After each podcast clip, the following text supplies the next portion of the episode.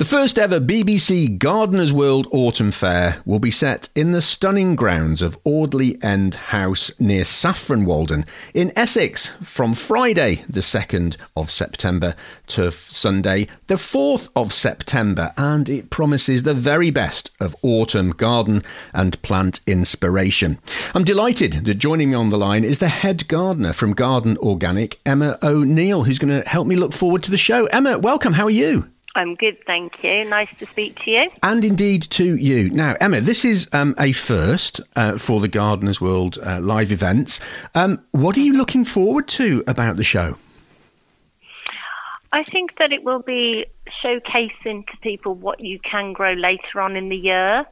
So a lot of the shows are predominantly around sort of spring and summertime, and people sometimes think that once summer's over, that's it for the garden.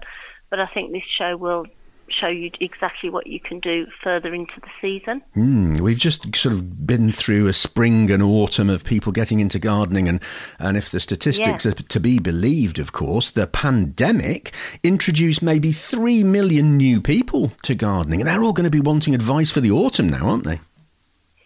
Yeah, that's right. I think. Um, the lockdown obviously promoted a lot of people thinking that it was a good time to try and grow their own and experiment. But as I say, in magazines and media, you tend to get all of the things to do in spring and then are perhaps a little unsure what to do later on. Hmm. It's going to be a, a, critical time for those new gardeners. Um, now, first of all, tell me a little bit about Garden Organic, the, the charity Garden Organic. Tell me about it. So it was founded initially by um, Henry Doubleday as a research facility, and then Lawrence Hills came in and did a lot of experimentation around comfrey. Um, so that's something that still is of great significance to us today. But one of the main purposes really is to try to get as many people gardening organically as possible. And so now here we have the Garden Organic Demonstration Garden, which has been newly renovated in the last two years. And also we have the Heritage Seed Library on site here. And that is a really um, key thing at the moment to keep these varieties going and um, showing people just exactly what the heritage of these plants were. A lot of them are no longer commercially available, or you know, there could be things like your granddad could have saved a pea that came from his granddad. You know, it's things like that. So that's what we're trying to do, and we're also involved in things like peat-free campaigns. So we're really pushing that at the moment. You know, peat-free compost and just generally trying to get more people involved. Mm. Uh, the, the word organic is, is used a lot, um, but mm. what, what exactly does it mean to be an organic gardener? I suppose, in very basic terms, people would say that organic gardening is gardening without sprays, so without pesticides and fungicides. Um, there's a lot more to it than that, really. It's often to do with uh, preparation, I think, is always key with organic gardening. So to have the right soil, buying the right seeds, the right plants, you know, right plant, right place is something that we use often. And it's about working with what you've got and also about working with nature. So a lot of organic gardening is about encouraging biodiversity, bringing in those pollinators and predators to help you in the fight against these pests and diseases. Mm. Uh, you mentioned the pollinators. Obviously, the organic bit fits mm. very nicely with uh, the desire for sustainability in uh, in horticulture now. Yes, yeah, indeed. I mean, that's obviously a big topic at the moment, um, and there's lots of things surrounding, you know, one-use plastics, water saving, reusing and recycling. So we were lucky enough to show at uh, the previous Gardeners World Show, and we were demonstrating their sort of sustainability, recycling, upcycling, and all of that is key really at the moment. And this garden will hopefully showcase very similar messages. Mm. Now, kitchen potager garden. First of all, mm. to somebody who has no idea what a potager garden is, what is it? It's normally associated as a vegetable garden, really. In our potager garden here, it's fruit, veg, herbs, flowers. We do the whole sort of gamut, really, purely because, as I mentioned earlier, biodiversity is key. You don't want to have a monoculture, but generally, a potager garden was used, and it was used to feed the house. Really, that's what it would have been used for. So, in you know, in by bygone years, you would have a potager garden and you would be providing the house with all the cut flowers, the fruit, and the veg. Mm. I'm so glad you corrected me from my my mispronunciation there. I said potager, didn't I? And it's potager. Well done. Yeah. that sounds like a French derivative, doesn't it? Potage, I suppose, coming as French derivative. That's might, might be where I it believe it from. is French. Yeah. yeah. Yes, I think it is. Yeah. Now, um, design of gardens um, is is often much talked about, and you have mm. um, a brilliant idea. You've got a mud kitchen for kids to come and get involved in, and to get them engaged in it, haven't you? Tell me about that. Yeah. Well, so one of the things for the brief really was that our garden is hopefully going to be interactive, so people will be able to go on to the garden itself. And these shows now are becoming far more family friendly. And so we wanted something that the children would be able to do while parents are able to wander around and have a look at the other things. But also, as you say, to encourage them so that they're not sort of dismissed when they're in the garden. You know, you can often be, and I have children myself, you can often be very precious about your plants. but in order to teach them why you're precious about your plants, you need to let them play you know, whether that's giving them a pot so that they can grow some seeds from scratch, or as we're doing here, able to play in the mud, mm. really, and get a feel for the soil, you know, and, and just get your hands in. Mm. I, I, know a lot of uh, young people in schools now are, are, becoming engaged with the gardening piece because they can actually grow something they can eat. In my day, you used to put um, uh, cress seeds on bits of cotton wool on the windowsill. That's right, yeah. yeah. And, and, and, and it's sort of moved on a bit from that now because a lot more young people are understanding what you're talking about, the organic piece, the sustainability piece, and they want to be much more engaged with, uh, with the food that they eat. Yeah, and schools are a really key part of that, really. You know, if you can get them involved young, then hopefully they will then carry that through right throughout their life and pass that on to the next generation. And there are lots of quick wins. You know, I think it's important with children to get them to grow things that they can see, not instantaneously, obviously, but within a few weeks. You know, it, it, there's nothing worse than planting something and then having to wait and wait and wait for children. So, you know, things like salad crops and radish are pretty quick and they can see the results straight away. And then mm. obviously there's always things like sunflower competitions. Children absolutely love that. And it's, it's really great to get them involved with flowers as well as veg, you know, so that they can understand the relationship between the two as well. Yeah, very, very important. I agree. It's an instant gratification thing, isn't it? They're so used to getting something immediately online on a, on a, you know, a gaming station or, or a mobile phone. Yet when they have to garden something, they have to sit and wait, don't they? Maybe that anticipation is a good thing. Yeah, patience is a virtue, definitely in gardening. so. Now, you've already um, mentioned the heritage seed issue, and Audley mm. End is a heritage seed guardian for Garden Organic. Yeah. What does that mean? So really they're helping preserve seed.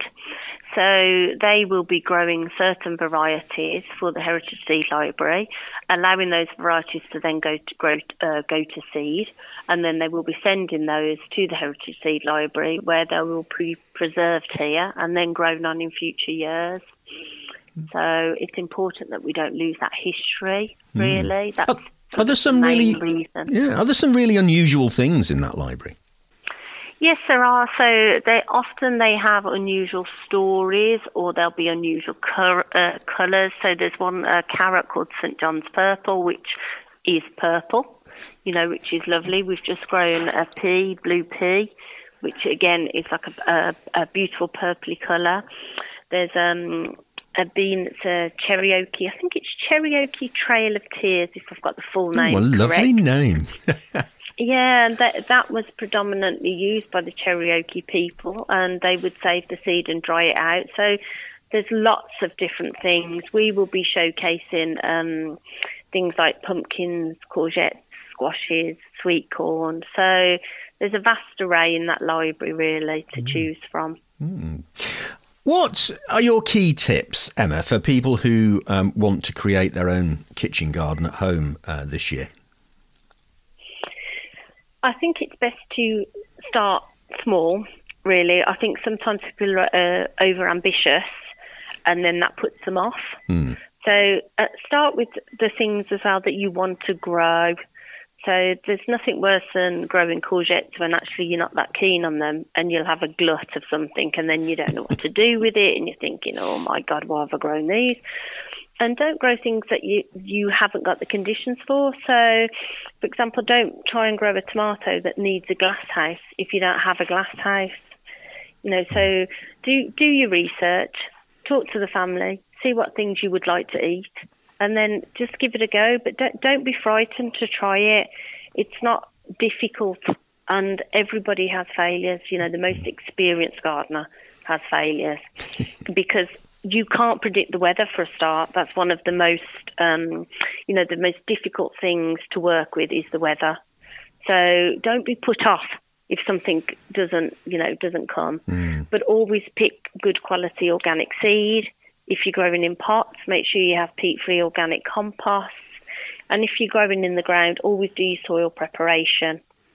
So those are sort of my top mm. top hmm. tips, I suppose. You, you, mentioned even the experts getting it wrong, and there are plenty of experts to talk to at the show, um, aren't there? Including yeah. Adam Frost and Joe Swift and uh, and Arit Anderson. I think is going to be there, and that's yes, an important an important part for visitors, isn't it? To come and talk to people like you and get that information firsthand, because everybody's got a different issue that they want to overcome. Yeah, that's right. I mean, even when we're doing tours here at Garden Organic, people are coming a lot of the time to discuss their problems or issues or how do you grow this. And it's really key that those experts are around and available, you know, that you're front and centre so that you can answer those queries for them and give them the confidence to go away and do something. Um, sometimes as well, we've shown a garden previously where our beans were starting to go to seed.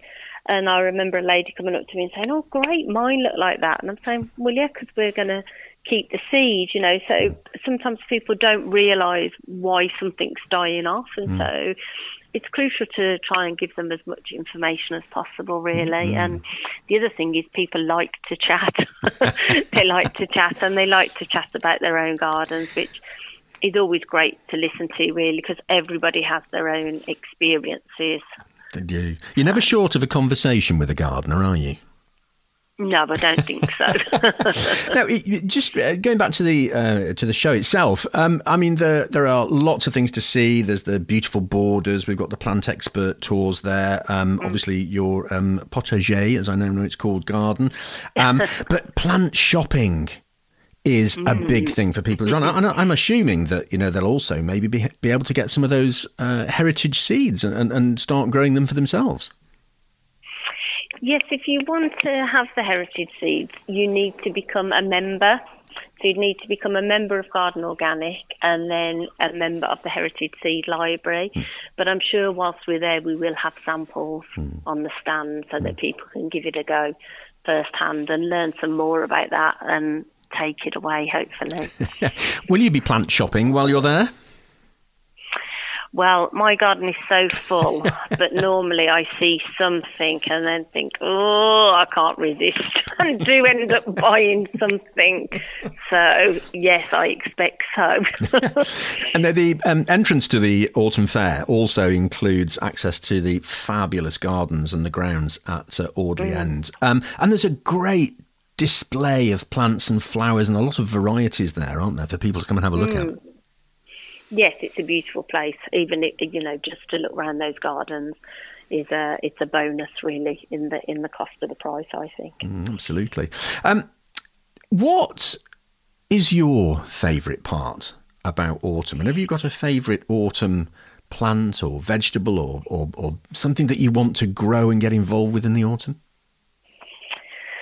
What's my favourite part? Gosh, that's a hard question. I suppose I love when the leaves are starting to turn. Oh, I like the fact that the colours are changing all the time. I love the um, cone flowers, particularly, such as things like heleniums, because they're flowering right through to the autumn. So yeah, I just enjoy that. I just enjoy that change in the feel of the garden as well. Mm. And also, it's a great time to be able to start reflecting on things that have done well, where you have gaps, you know, what you want to do for next year, really. Mm. And obviously, you've got the veg such as the pumpkins.